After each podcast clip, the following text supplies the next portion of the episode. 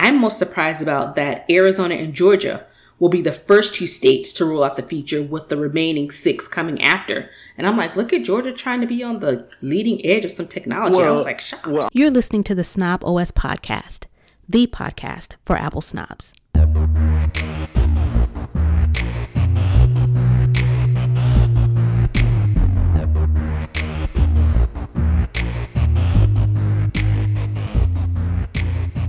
Hey, this is Nika Monford, aka Tech Savvy Diva.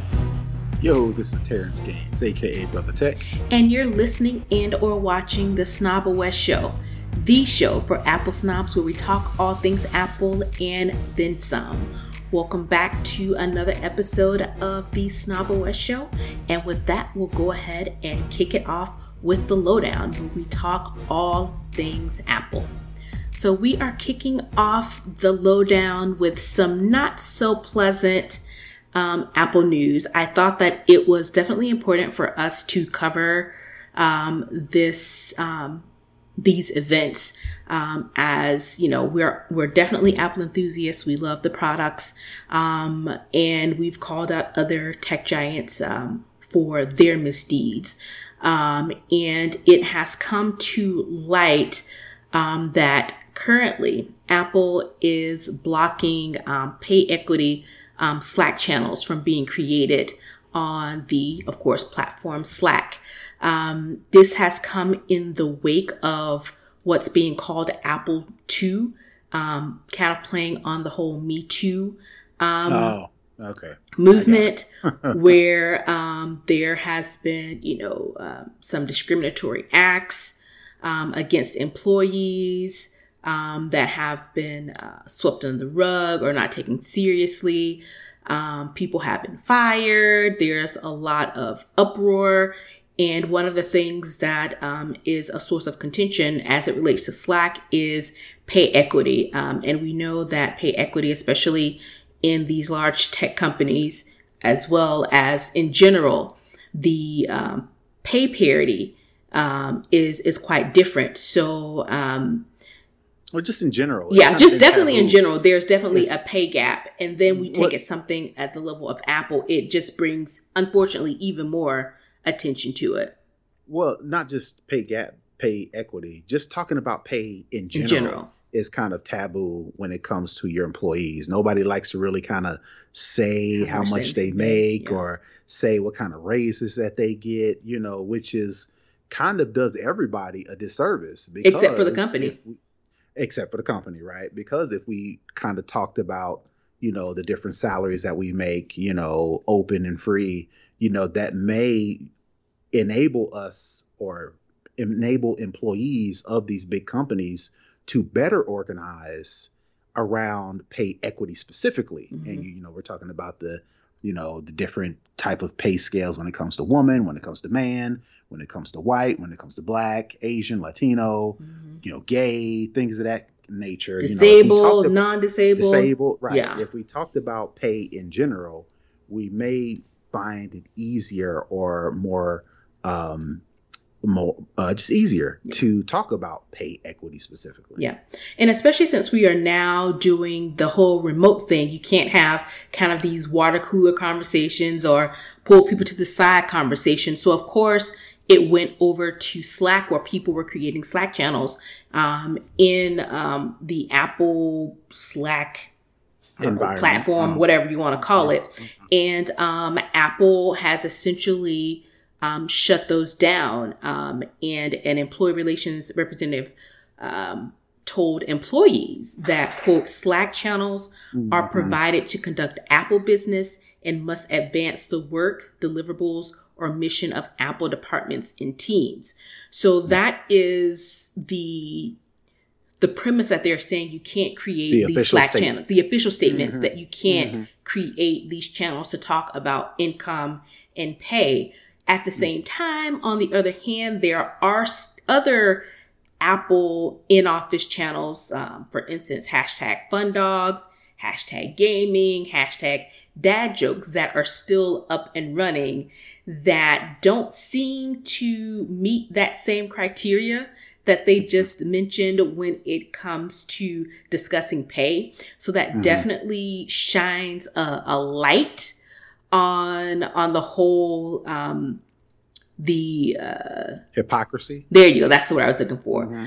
For you to say that you can have these fun chats over here that don't have anything to do with work, but mm-hmm. when you have another chat talking about HR related things, which honestly is directly related to the company when you talk mm-hmm. about discriminatory practices, um, sexual harassment, um, harassment in general, talking about pay, raises, those type of conversations that it seems to be okay to have those conversations as long as they are quote lighthearted and fun and not really kind of shining a light on the company culture.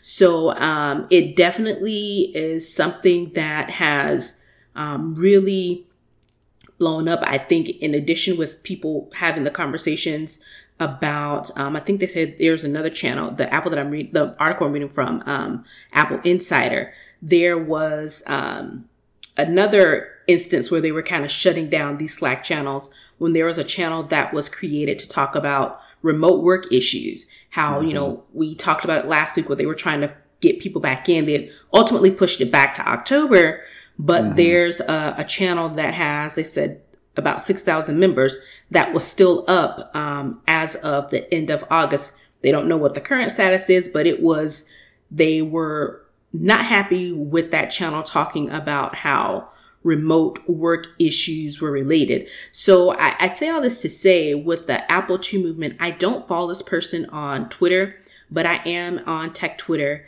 And um, she is, I think, a, she's a dev, but I think she is she is on the security side.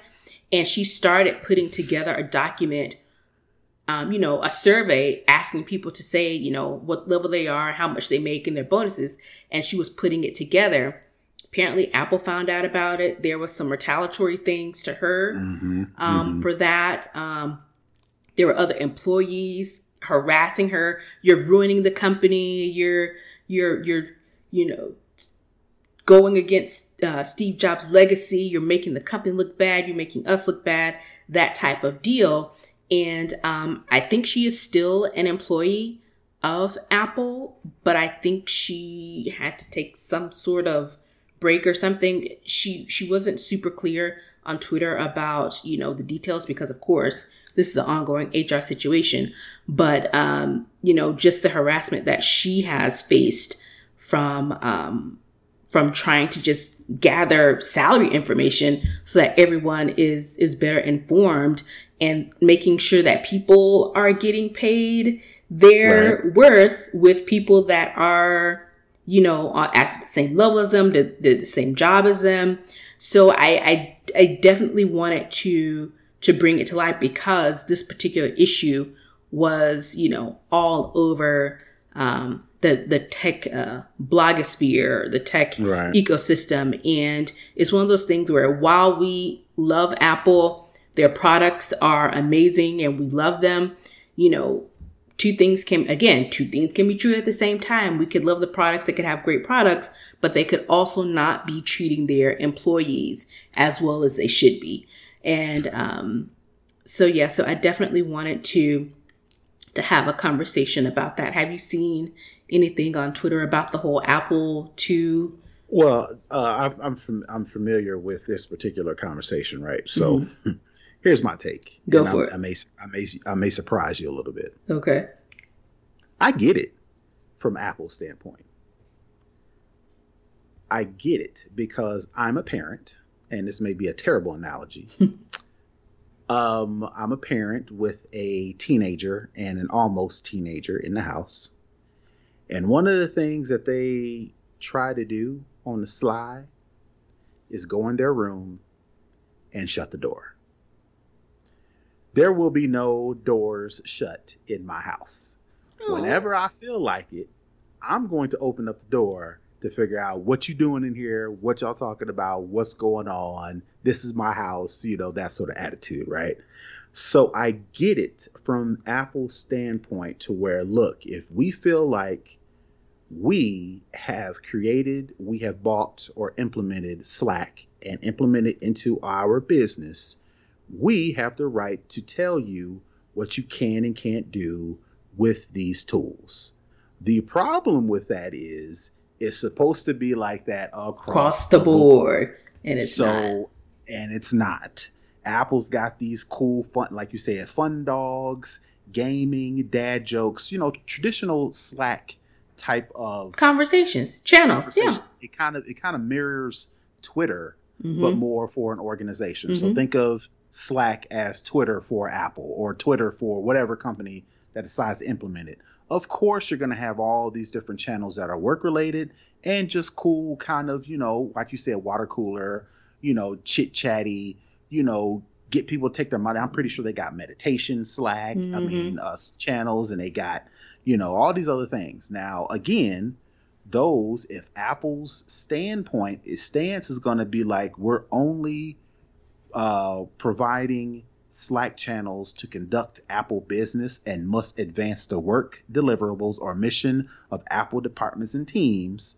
Like my analogy, this door is going to remain open, and what I say goes in this house, and that goes for everything. Not not it would be hypocritical for me for a dad to say, okay, no shut doors in this house, you know, but if you're only talking about you know, uh, how much you love me and your mother, then I'll let you kind of shut the door a little bit about mm-hmm. that. You know, mm-hmm. that's that's that's not how that works. It's right. either it's my house, my rules, and as a parent, in this case Apple, you have to be firm across the board. And what Apple's not doing is they're not being um, firm across the board and yeah. letting some of these other checks slide and shutting down some of these that could be detrimental to you know Apple. You know, at the very least, bring them bad press. So they're trying to squash that stuff. But if you're going to have this blanket statement, it needs to be blanket. Yeah. So what Apple what Apple needs to do shut down all the other Slack. Shut down all the Slack, and it should only be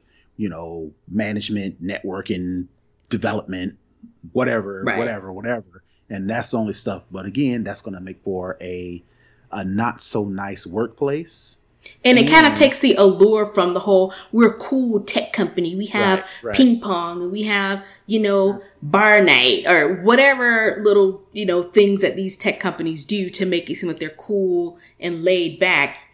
But if you're going, like you said, if you're going to have this stance, you got to have it across the board. You can't cherry pick what you want employees to talk about if you have this quote unquote open forum. But I was just looking at Twitter on the the young lady who I was mentioning before. Um, they've moved over to Discord.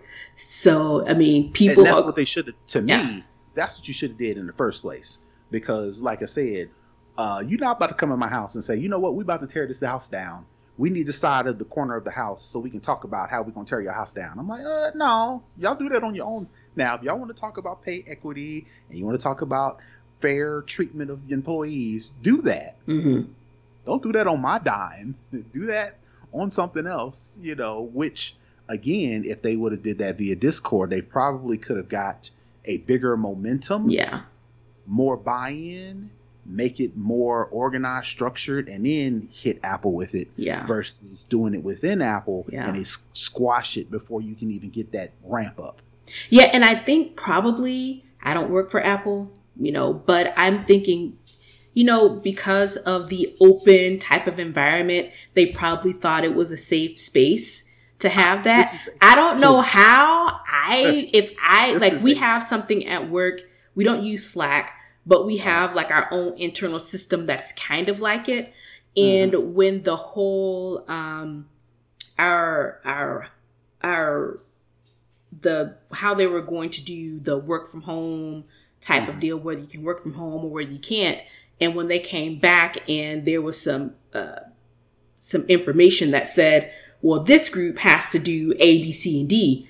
People were on it with their full chest, with their full name, going in, going to town. And I was like, wow, I'm, I consider myself a pretty bold person, but that type of bold, that is, I don't have that type of bold to right. be that you know forward facing for me i'd be want i would want to be more strategic like you said go mm-hmm. over here. Let's get our ducks in a row. How we want to handle this. Get all of our information, and then slide back over if we want to do it and in present. Slack and say tick tick right. tick tick tick. This is what we found. This is what mm-hmm. blah blah blah. Mm-hmm. But you go in organized. So um, it sounds like you know they are taking this Apple Too movement, you know, full throttle.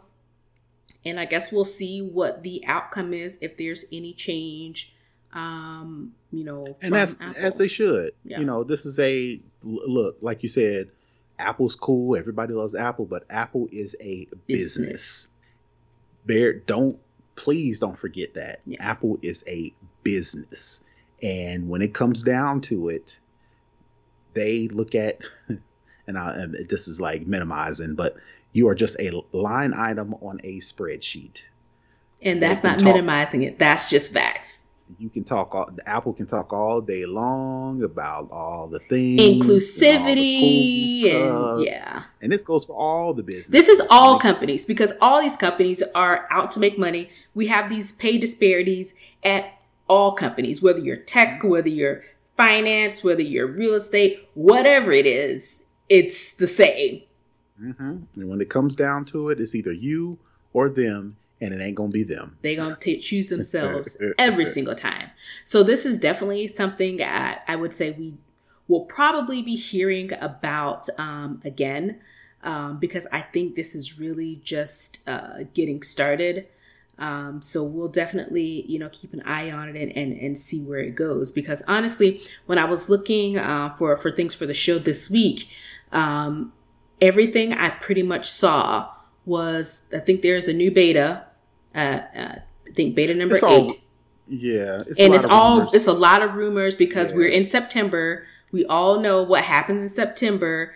Right. I'm assuming probably next Tuesday we'll mm. get the little uh, invites, invites, or whatever the case may be for the um, for the event that following Tuesday. So people are now trying to get their rumors in so they could say they were first and so mm-hmm. when things come out, see, I told you, but you waited to a week before it mm-hmm. was announced. But that's neither here nor there. So it was a bunch of rumor talk and um, what they think and what's going to happen or what to expect when honestly, they don't know. Right. All right. Um, the next thing I have, this is right up your alley. You put this in the uh, show notes, and I was like, this mm-hmm. is definitely right where you were hoping to be, I think, when we did predictions a couple of years ago. Um, mm-hmm. Apple has now announced that there um, are going to be eight states that will allow you to keep a digital version of your driver's license on your iPhone.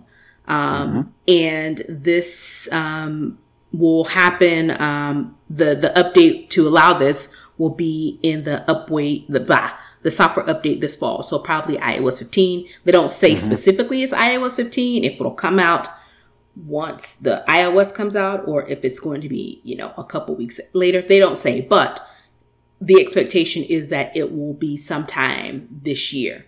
Um, and there are eight states uh, Arizona, Connecticut, Georgia, Iowa, Kentucky, Maryland, Oklahoma, and Utah will be the first of the states to offer this feature. And this is in conjunction uh, with TSA. So you'll be able to leave your physical wallet at home, so to speak, and be able to use this digital, um, this, this digital version of your ID, um, when you go, say, to the airport.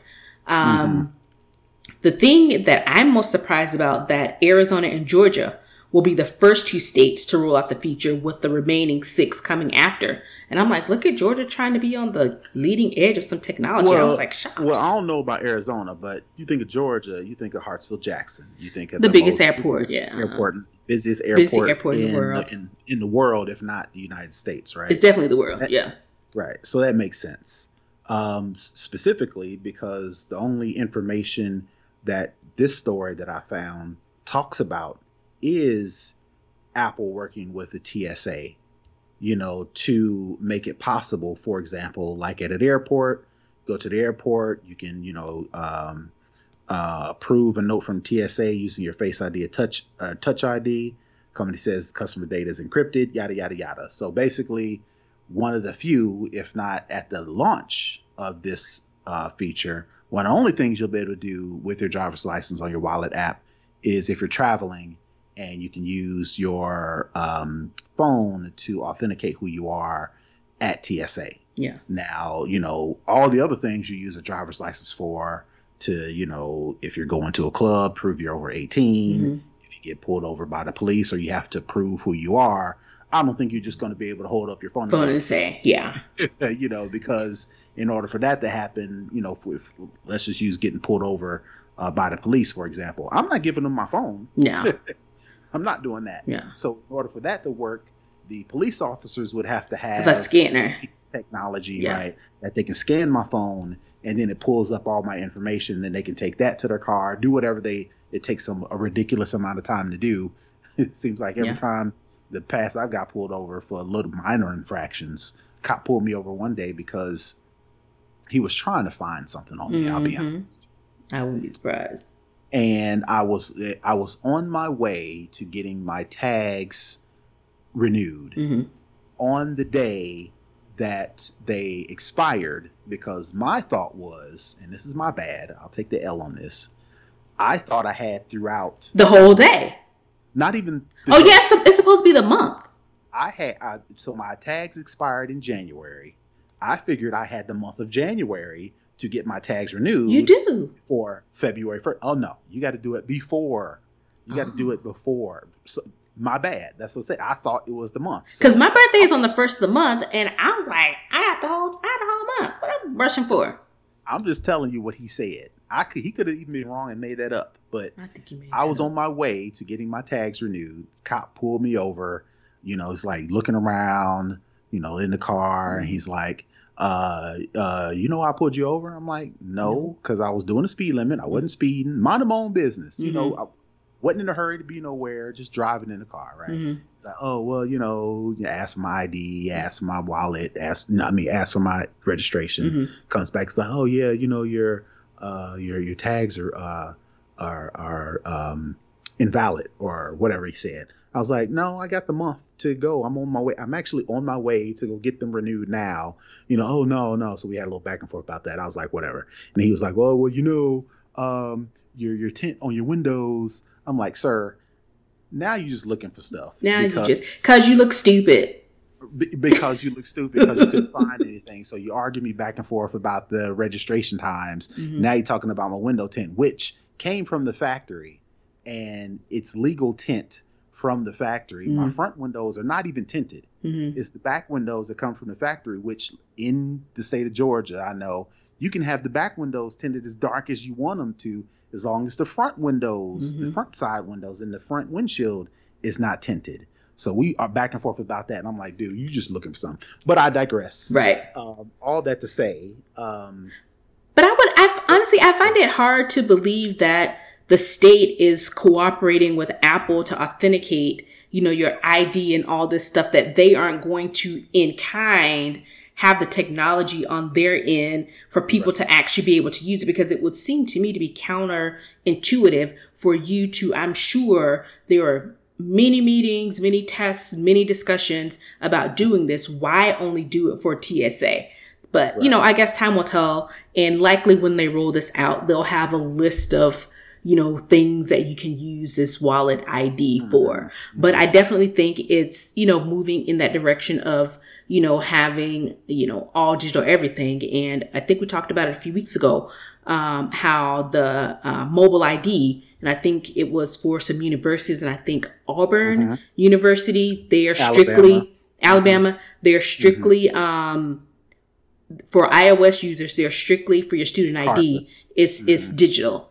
Um, they don't even necessarily do physical cards for non um, iOS uh, for for iOS users. So um, Right. I definitely think we are going into this as we move further into this digital information age. We are slowly, slowly um, going away from having physical things, and the fact that one, it just makes it easier for people.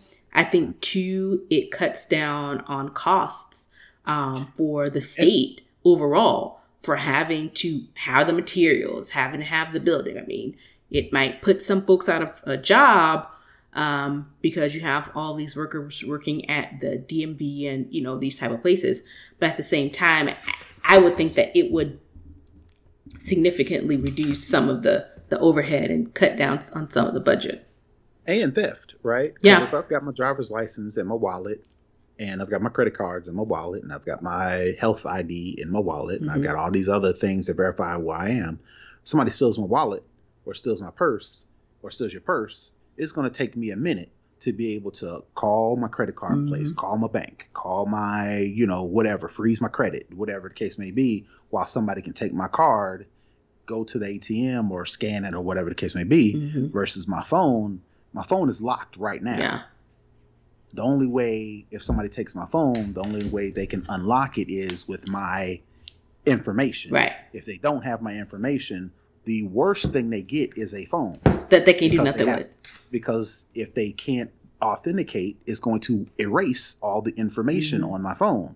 So, you know, now if they get my authentication, that's a whole other thing. Yeah. But getting the, them getting my phone and and also getting my authentication is harder than just taking my wallet. Yeah. Right. Speaking as someone who's had their wallet stolen in a foreign country. So, Right. yeah.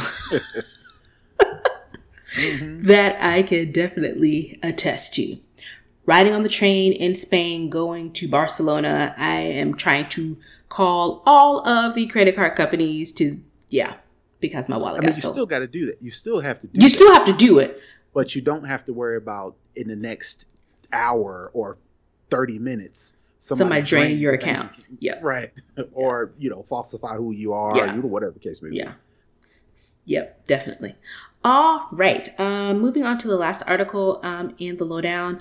Um, Twitter um, has launched their um, highly talked about super follows only on iOS devices. So super follows is um, their new feature that allows um, users to charge for subscriber only content. Think Patreon Oh, for tweets. got you Got Um, and so, um, if you are a um, content creator who has who has super followers, um, you can you know send out tweets that are specifically for your super followers. Um, and uh, I think they said, yeah, reading from this article in The Verge, the um, Twitter announced this feature back in February. And like I said, it's only um, available for iOS um, devices and for a small test group.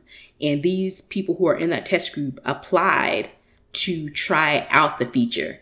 Um, so initially, this is for US and Canadian um, residents.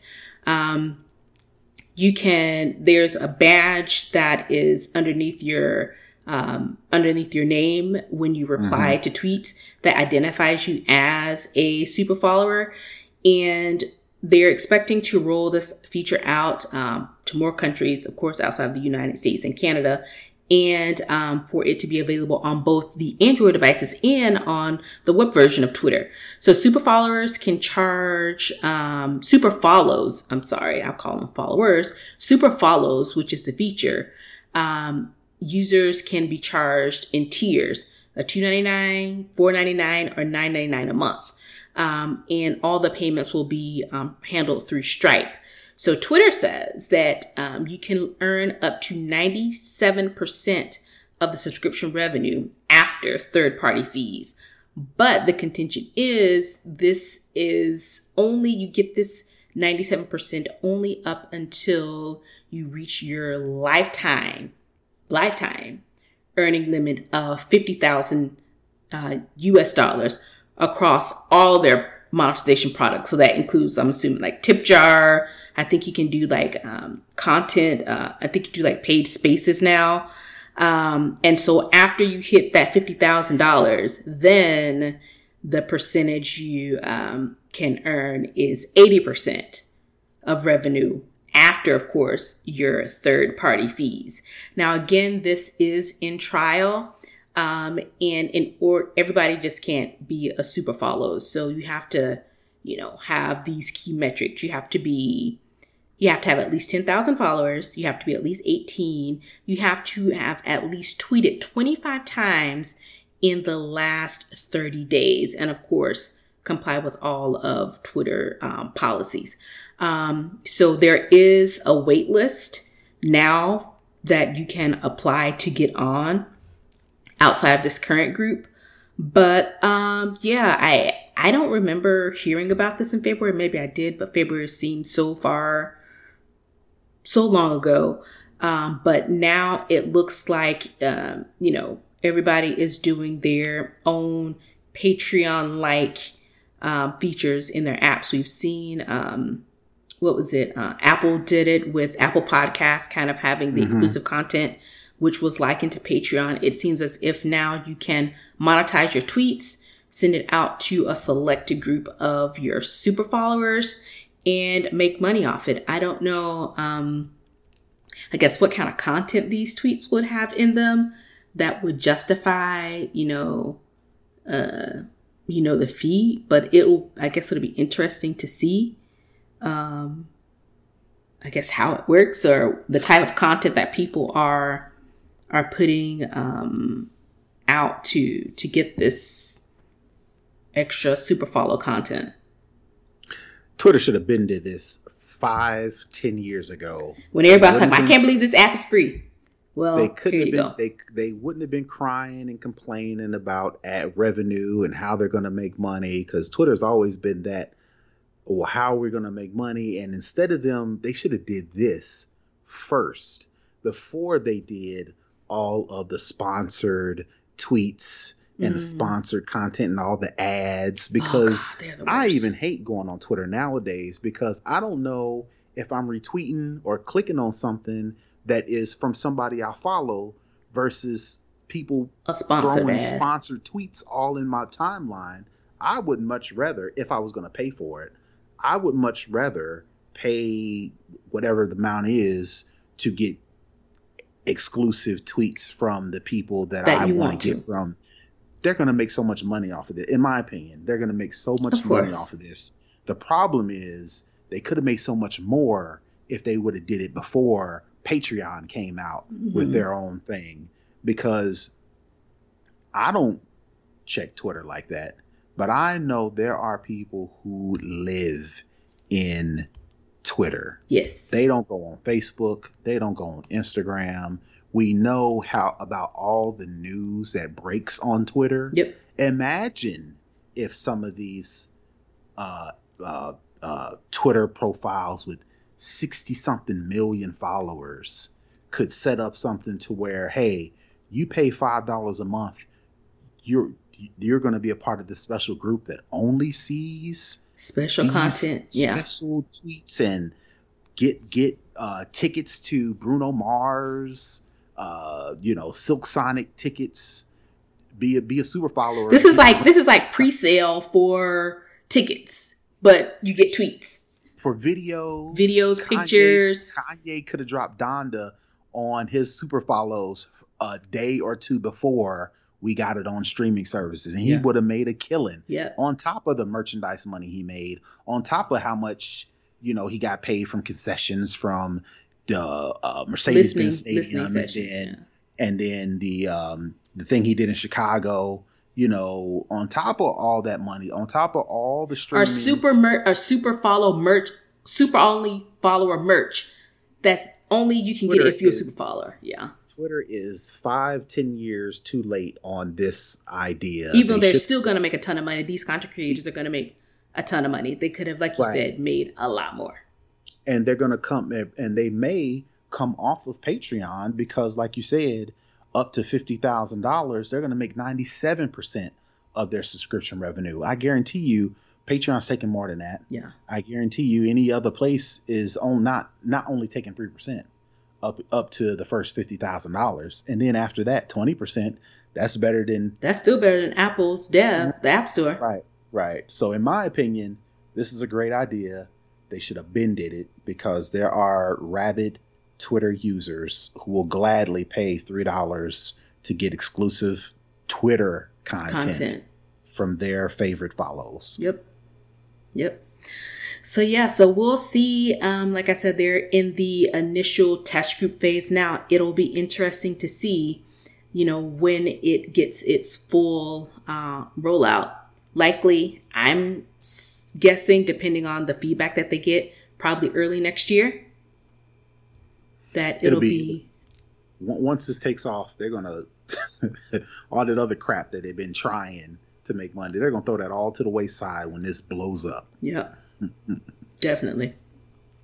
Because it's not only gonna make money and keep their followers, their their their base engaged. It's also making money for the content creator. So it's hand over fist money. Mm-hmm. Those on Twitter who meet the criteria are making a gang of money. And and 25 tweets a month is light work. People do that in three days. That's like a tweet Twitter pretty threads. much every a single tweet every day. Mm-hmm. Yeah, yeah, that's easy. Yeah, easy. Light work for a bunch of people. All right, that is it for the lowdown. Let's head over to Second String where we talk all other tech. So, this first story I put on here is because I didn't realize that people are actually using this. So, um, everybody has stories, and LinkedIn has stories. Well, obviously, they wouldn't because of the story you're about to read. so, well, no, this it can be misleading. So, um, LinkedIn has stories, and they are currently going to discontinue their current iteration of stories because they thought, much like copying uh, Instagram and Snapchat, after 24 hours, your video's gone, you know, never to see it again. And LinkedIn, the product developer, the VP of product, uh, I think her name is Lisa Lee. I have to scroll down the story a little bit further to find it. She figured, you know, people would wouldn't want long term videos on their profile because it could be something they're saying off the cuff or something that they don't want to see again.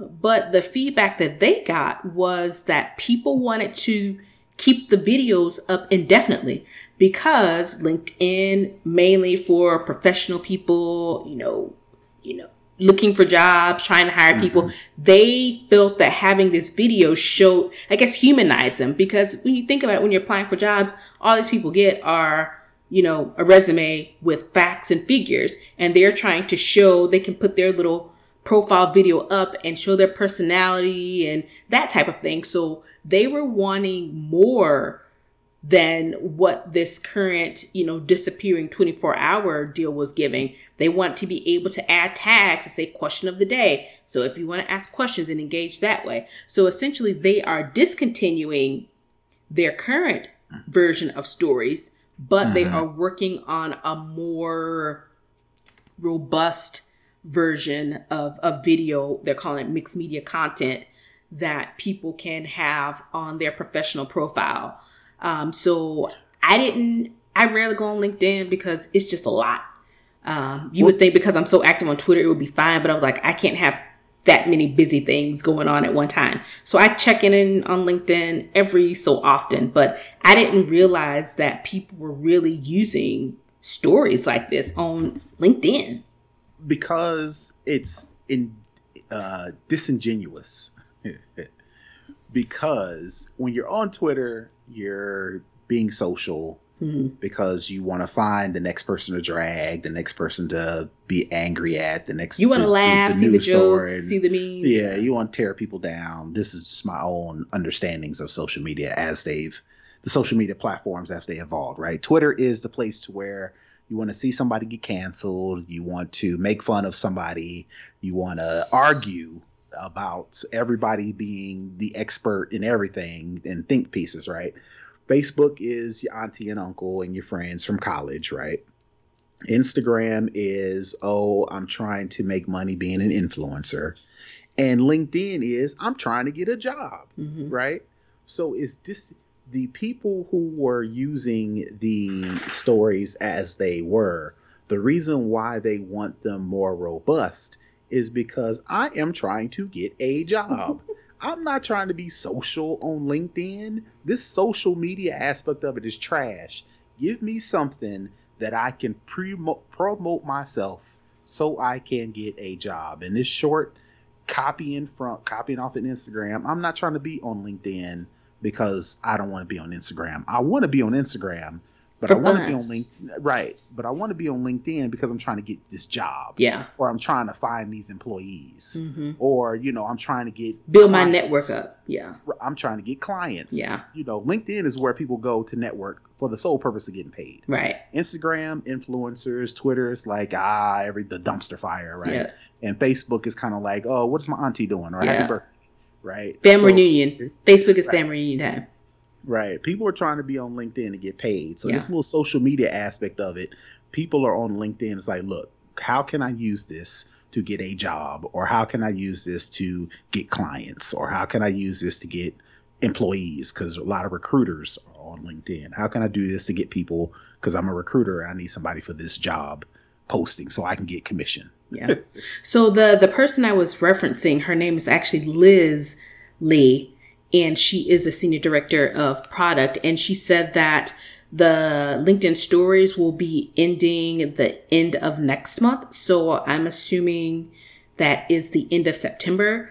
And she said they will, re- they will be replacing it with a quote, reimagined video experience. So it sounds like they're like, oh, we were, we were thinking too small. We were thinking, uh, social media when we should have been thinking bigger.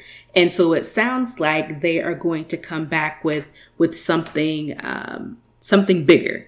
So uh, it should be, uh, I guess, interesting to see how people use this. Um, I mean, I don't really even use stories now. Uh, so I definitely won't be using them on LinkedIn, but apparently there is an audience for this and um, they are trying to use it to get this money. Mm-hmm. All right. The next thing, um, on the heels of the success from uh, Apple's M1 chip, it looks like Google is making the leap as well as um, they are planning to make their own ARM based um, Chromebook processors. Um, in the article um, that I found that I found on MSN, but it's from Engadget, and it, it basically alludes to that, that they saw the success that Apple was having with the M1 chips and they want to get in on it for their own um, Chromebook devices.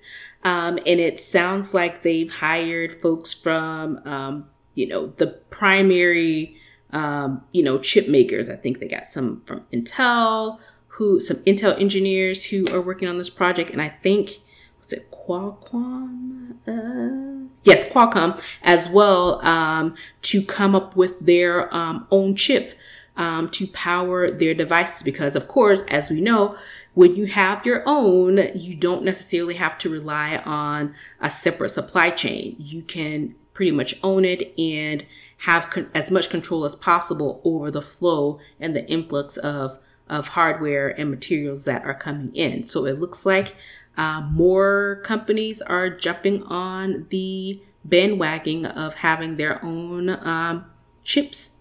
And I think schools really use Chromebooks. I think those well, are probably the biggest users of Chromebooks. So here's the difference, right? Schools use Chromebooks.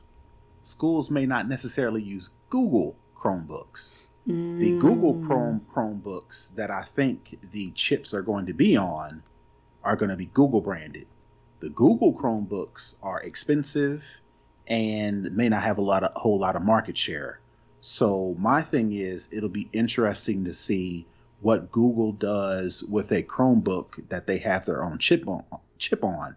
Is that going to make it even more expensive or they're they trying to cater to a super specific user like the current Chromebooks, Google specific Chromebooks, mm-hmm. or are they going to use that to drive down the price to compete with the Samsungs that make Chromebooks, with all the other brands out there that make Chromebooks that are like two hundred dollars, right? Mm-hmm. Because those are what the school's using. They're using two, three hundred dollar Chromebooks. They're not using the nine ninety nine and the thirteen ninety nine mm-hmm. Chromebooks from Google.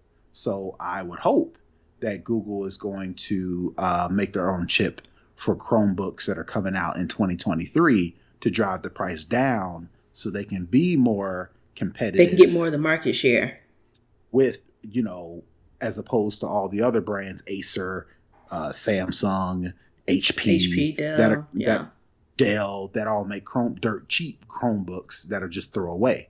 Maybe Google's like, all right, well, we want our Chromebooks to be used by a larger market share, but we want them to be quality as well. So yeah. we'll, it'd be interesting to see which way Google goes with this. Yeah, and it looks like from the same article that um, they've already um, started uh, that they've already announced that they're going to do their own mobile chip as well um, called Tensor that is expected to debut on the Pixel 6 and the Pixel 6 Pro similar to you know Apple doing their um, their own chip as well. So um, it looks like they've seen the success um, that other companies are, are having, specifically Apple, um, and they are following suit, which I'm not surprised by. Um, no. Had the M1 chip failed, then people would be like, see, that's why I just stick with what, what you know. But the fact that one, Apple has been successful with it, and two, the price hasn't gone up, you know, ex- it hasn't gone up by a huge margin. It's honestly for the current M1 Macs that are out there, it's around the same price as it would be with an Intel chip. So um, I think they're trying to get in on uh, some of this money and say, you know what? Yep. They, Let me get on that. Yep. Because they got to fight other Android uh, platforms. Mm-hmm. Like I said, you know, you talked about the Pixels. When people go buy an Android phone, they're not buying a Google. They're buying a Samsung they're buying Galaxy. Samsung. Yep. So you know, Google looks like they're trying to compete against their own family you know, nobody wins so, when the family feuds. right, but again, that that makes it a challenge because you know, you know that that added, you know, coming to the party late when other competitors are using your platform just as good, if not better. Then you, you know, yeah. how how how can you differentiate? Well, you make your own chips. Yeah, definitely. All right, and the last thing that we're going to talk about in Second String today is back to Twitter. Um, they have created um, what they're calling safety mode, which temporarily blocks accounts from insulting uh, users. As you mentioned, we know Twitter is a dumpster fire and it is a hot mess especially when it comes to harassment. And um, if you go onto some uh, if a, if a tweet goes viral, you go in there and you see what I think at one point it was the the lights that that shows uh, things on the walls. Um, you just get spammed in the comments with buy this light thing and it shows things on the ceiling like the stars or whatever. And now I think it's something save video. If you go on any viral tweet, you'll see a ton like back to back to back to back comments of you save video or buy this or buy that oh, because yeah. right. they're they're bots. So I think this feature, while the intent is to um, block, you know, um, insults and you know hateful remarks, I think it's going to swoop up these folks as well because they do spam your account with uh, spam your tweet with this information. So it says users will be blocked if they are sending repetitive, uninvited replies or mentions. So it yeah, goes so. to both. So it can be for people who are doing hateful uh, conversations and for these folks who are making money by spamming these comments. So the the the, the latter will probably work better by mm-hmm. swooping up these bots that mm-hmm. are just mm-hmm. putting out comments, right? Mm-hmm. People on Twitter, it is a dumpster fire, right?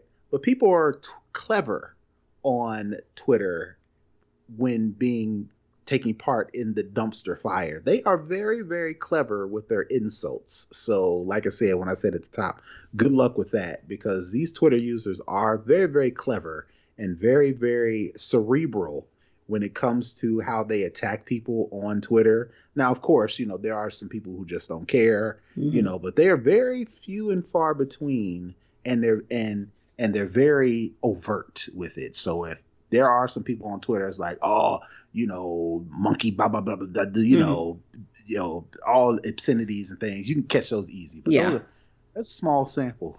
Yeah. people in general that are on Twitter, they know what time it is. So they're very clever, very smart, very witty, very sarcastic with how they insult people. And I don't think Twitter is going to scoop up hardly any of those folks. So what they're saying is it's it's in conjunction with checking against people that you currently follow and that you currently interact with. So that's uh, another, I guess, level to how they are going to to go about figuring out what's being, you know, what's not consistent with who you normally interact with or follow or or comment with. Um, so they said that it will be, of course, it will have to be fine tuned.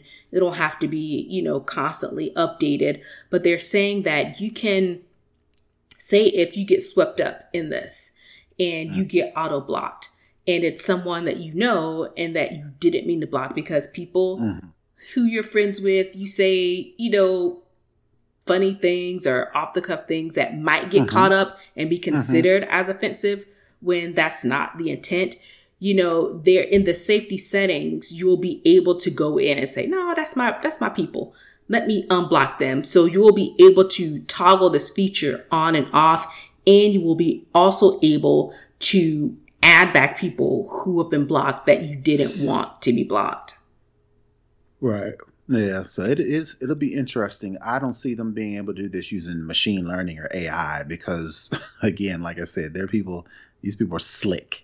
Yeah, the Twitter, the, so. the, the the the it would have the day would have to be seriously trained, and I don't mm-hmm. know how they would do that because people already put asterisks in names that if you are a person looking at it, you can tell who it is. But I don't right. know necessarily how a um, a, an, an, AI algorithm will be able to to pull that out because if you're you know you may put the asterisk every other per word every other letter or you may just do it on mm-hmm. one so it's a lot of different idiosyncrasies that can go into this mm-hmm. Um, mm-hmm. that may Twitter not be right mm-hmm. that may Twitter not has be its own language yeah. yeah and people subsections of Twitter have their, have own, their language. own language yeah. you know so it'd be interesting to see if they can train uh, a computer or a data or uh, you know to to figure out the the the lingo of Twitter in order to stamp out some of this negative content because it's almost like and I could be negative Nancy, you know. i think sure I think I think it will have some effect. I don't mm. know how much it will have because I know the data can be trained and I know they're super smart, you know, uh, machine learners and um, and um, and data scientists who can probably figure this out. The only thing is, like I said, it would have to be something that would be constantly having to be updated and mm-hmm. retrained as people figure out what the algorithm is looking for and mm-hmm. they switch it up just to kind of evade you know being caught so right. um, i think personally for the for the bots that are selling things those will easily get swept away and the bots that just get accounts created just to harass people, those mm-hmm. will be able to be easily identified and swept mm-hmm. away.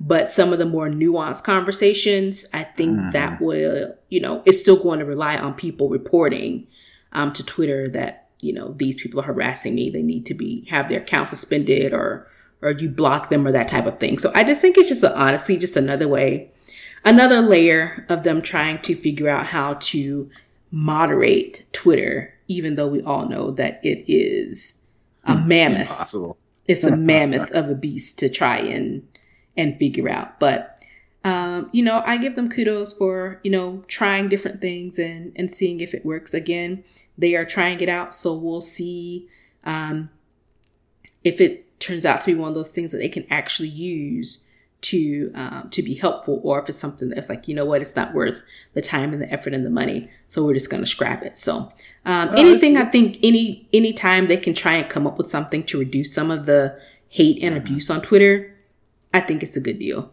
Yeah i mean absolutely. All right. That's it for second string.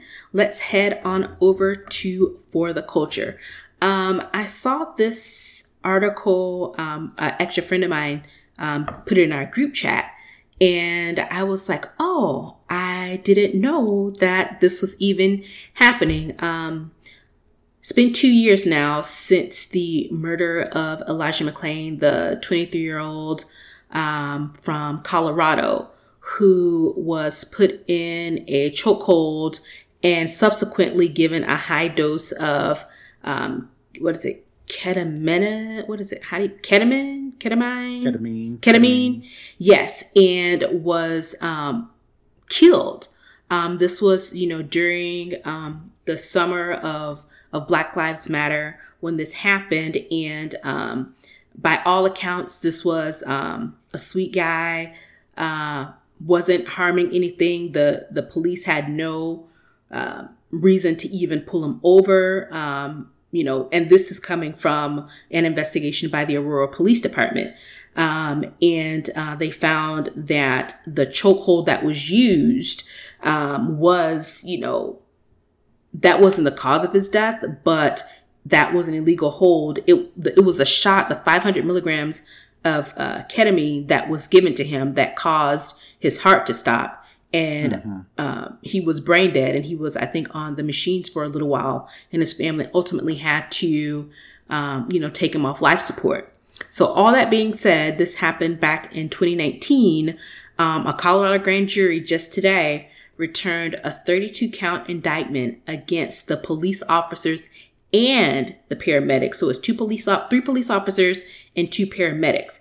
They were charged with, um, the three officers and the two paramedics were charged with manslaughter and criminally neg- negligent homicide.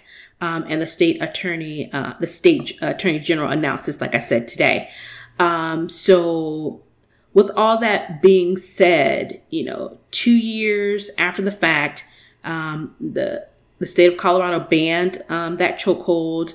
Um, I think one of the three police officers um, was fired um, from this as well. And I think it's also interesting to note that they, the two paramedics, are being charged, and they face three second degree assault charges as well. That's related directly to the ketamine um, dose, and two counts of violence. Uh, two counts of violence related to this assault on this 23 year old uh, young man.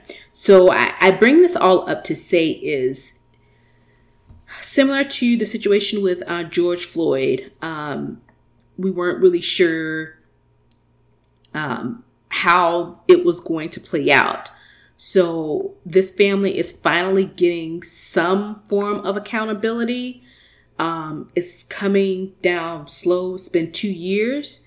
Um, after pressure. Yeah, after pressure and after, you know, um, firing one of the police officers, after making laws to ban the chokehold and doing all of these extra things, they finally have have have brought this down. You know, two years after the fact. Um, I guess the question is is is it too late or even if accountability takes too long, is it still, you know, valid? Want to get your thoughts uh, on that? Uh, it's definitely valid. Um, it is long. I wouldn't necessarily say late. Uh, I think justice can never be too late. Um, it to me, it just goes down to, you know, was all of this necessary, right? Even for him to be you know, this life taken from him, you know, what danger did he pose, right? Initially. And then even after that, what, why was it so, why is it such a thing for authorities, specifically police, to feel like if they're being challenged in any shape, form, or fashion, that force has to be used?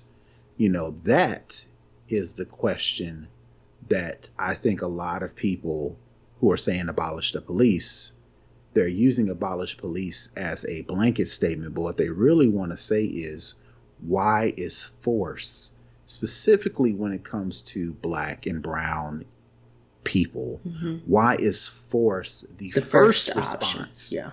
The first option versus force when other people are in danger force should be the last option it's always the first option and then it's like oh then after like you said with elijah with even george floyd with a lot of these instances you know they use force first and then they figure out the rest later later yeah. versus figure out the rest use force as a last resort when mm-hmm. somebody else is in danger because the whole point of the police is to protect and serve. And serve. not force people to obey. That's not how it force people to be compliant is not the charter for the police is to protect and serve. So right. I think, you know, that's why you hear reform abolish the police is because seriously how the police interacts with people in general, not just black and brown people, just how they approach situations in general. Now, don't get me wrong. Let me qualify by saying cops are doing a stressful job. We hear all the time to where cops getting shot, cops getting killed with something simple as pulling over somebody for speeding, whatever the case may be.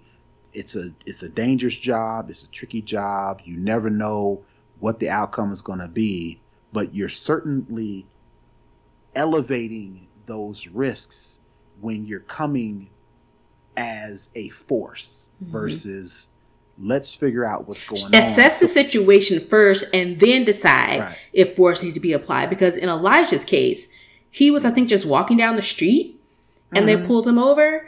And, you know, I think we have the, the, the video where he was just saying, he said, quote, let go of me. I'm an introvert. Please respect my boundaries that I'm speaking. So he was just like the sweetest kid and then you thought that it was necessary to first put him in that type of chokehold because he's a mm-hmm. very he was a very slight you know guy kind of lanky guy and then the next thing you thought was to give him a high dose of what ketamine he, again it goes back to that i am the authority you should comply any other way that this goes i'm going to I'm going to teach you a lesson. Even if you are I, complying.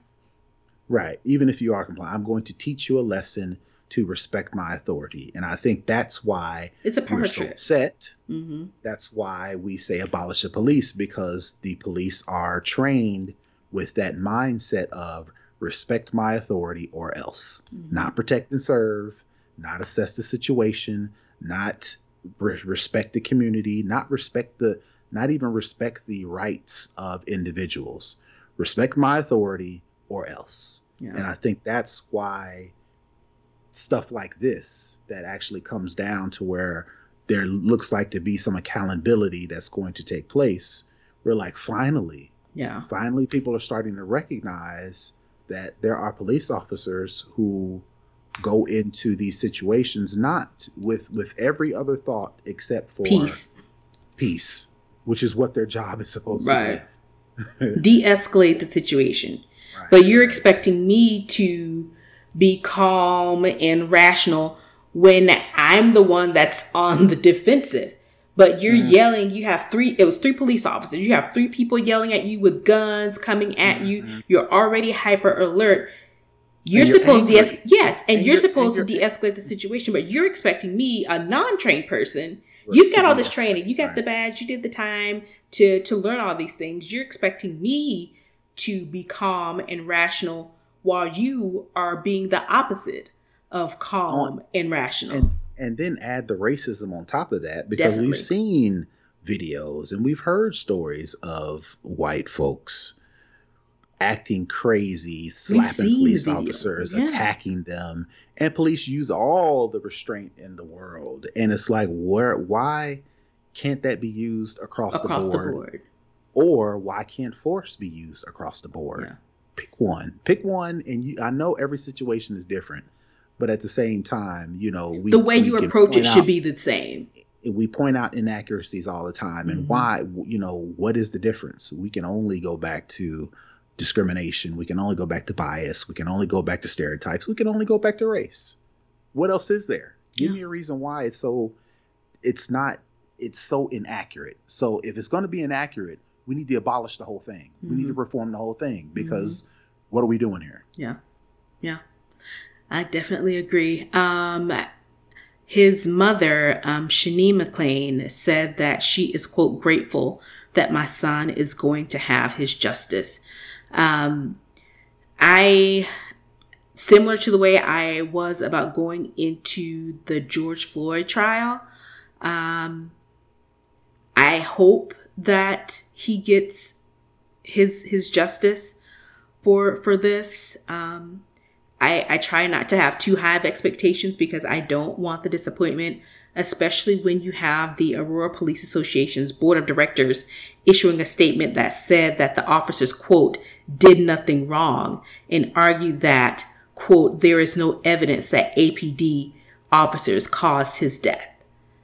So it's one of That's those the hairs that they're trying to split. Right. That's the hair. There and likely what they're trying to say is the police officers didn't cause that. The death was technically caused by the paramedic who gave Mhm. him the uh, the the Ketamine. ketamine. So Mhm. it's not on us, even though the two work hand in hand. Um, Mhm. I'm grateful that um, his mother and his family um, are are grateful that um, this didn't just get swept under the rug, that I didn't go away, that some people, at least initially, are being held accountable. We don't know what the outcome is, but they do have 32 counts um, against them that is going to have to go to trial. Mhm. Um, so I'm sure all this is going to be, you know, brought back up. This is going to bring back painful memories for them, um, for the city. Um, but I just, I just hope that, um, you know, he gets some sort of justice and that people start to realize that you can't treat people this way. Um, right. and it's one of those things that this wasn't as quote say, sensationalized as much as as the George Floyd situation, but it all ended the same. It left a black man dead at the Mhm. hands of the police, and in this case, the police and the paramedics. So um, I just hope that we can ultimately get to a point where we don't have these types of um, interactions. I don't think we'll get past that. I can hope the the optimist in me can hope that we can one day get to that point. Um, but if not, um, at least some accountability um, and justice for for those that are harmed. All right, um, that's it. Uh, and for the culture, let's head over to the hookup where we find out a useful tip from Brother Tech. So uh, the tip for the week is uh, keepsake. Um, most of us have a bajillion pictures in our phones. Every, I'd say, maybe not even one percent actually make it to a, a uh, any sort of picture that you can hang on your wall. It all stays digital nowadays. Yep. Uh, specifically with me and my family, you know, we very rarely put up pictures anywhere. I don't know what that is, but I digress. That's a whole another thing. But what I'm trying to do is be less of that and start to display more of our family portraits. Eh, But I'm I don't want to make it hard on myself, so I did some research try to find out the best app to actually go from a digital photo on my iPhone to an actual frame on the wall. And Keepsake was one of the best ones I found. And it's just pretty much simple. It's like you upload the images from your camera roll, you select the frames. They got a whole lot of different versions, different sizes. You know, if you like the thick white border in Mhm. between the the frame, if you like the big different color of the frames, either white or black or wood or Mhm. whatever the case may be, they make it real easy to search through all the different selections, the different sizes, and then once you actually purchase them, it's like super fast shipping. I did one on Sunday, I want to say, and then yesterday it showed up Nice. framed in the period. It wasn't a big. It's not a big. You know, it wasn't the big picture that you put over the fireplace. Mm-hmm. You know, maybe the size a little bit smaller than you know size. Oh, like a eight, yeah, like an eight and a half by eleven. yeah, yeah. But and then they actually you know put it in the border and they put it on the frame. You know, and it and it gets about the size of my iPad when Mhm. it's all said and done. And they give you the choice to um, do you want to hang it or do you want to put it on a stand and they Mhm. come with like this little you know cooler way to stand it without adding an extra bulk to the actual picture Mhm. so it's pretty cool like i said the prices are um they're reasonable uh you're looking you'll look to spend about $20 you know when it's all said and done you know at a minimum you know the one Per I had, per photo. per frame Mhm. including shipping and taxes it was about 30 bucks when it was all said and done you know for like a yeah about a eight and a half by 11 size Mm-hmm. All together, the whole total size, not the Mhm. whole picture. Picture's smaller, but you know, it depends on the different border Mm. and a different frame. But you spend about $30, you get a nice size framed picture to your house in about two to three days. So that is my tip for the week. Uh, definitely check them out. Uh, Keepsake, and we'll put a link in the show notes so you can check them out. I'm definitely gonna have to check this out because in my entryway in my house, one of the walls is just all pictures. And Mhm. then in my living room, my main back wall is like different size and shape pictures kind of surrounding this this piece of artwork. So I'm definitely going to have to look this up because the way I've been doing it was uploading them to Walmart, printing them Mhm. out from Walmart, having Walmart Mhm. ship them, Mhm. and buying frames and having to put them in frames and then having to hang them on the wall. I don't like using nails and hammers on the walls because I don't know that's my thing, but I use like the command strips to kind of Mhm. the, the little clicky ones. So yeah, this is definitely I'll definitely look into this because it sounds way easier than my roundabout process. Cool. All right, that is it for this week. Definitely, definitely download, rate, and review us. We're on Apple Podcasts, Google Podcasts, and Spotify.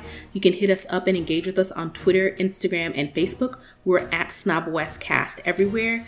Also, make sure to watch us on uh, YouTube. We're at SnobOScast. Definitely go to our page and like and subscribe to our channel.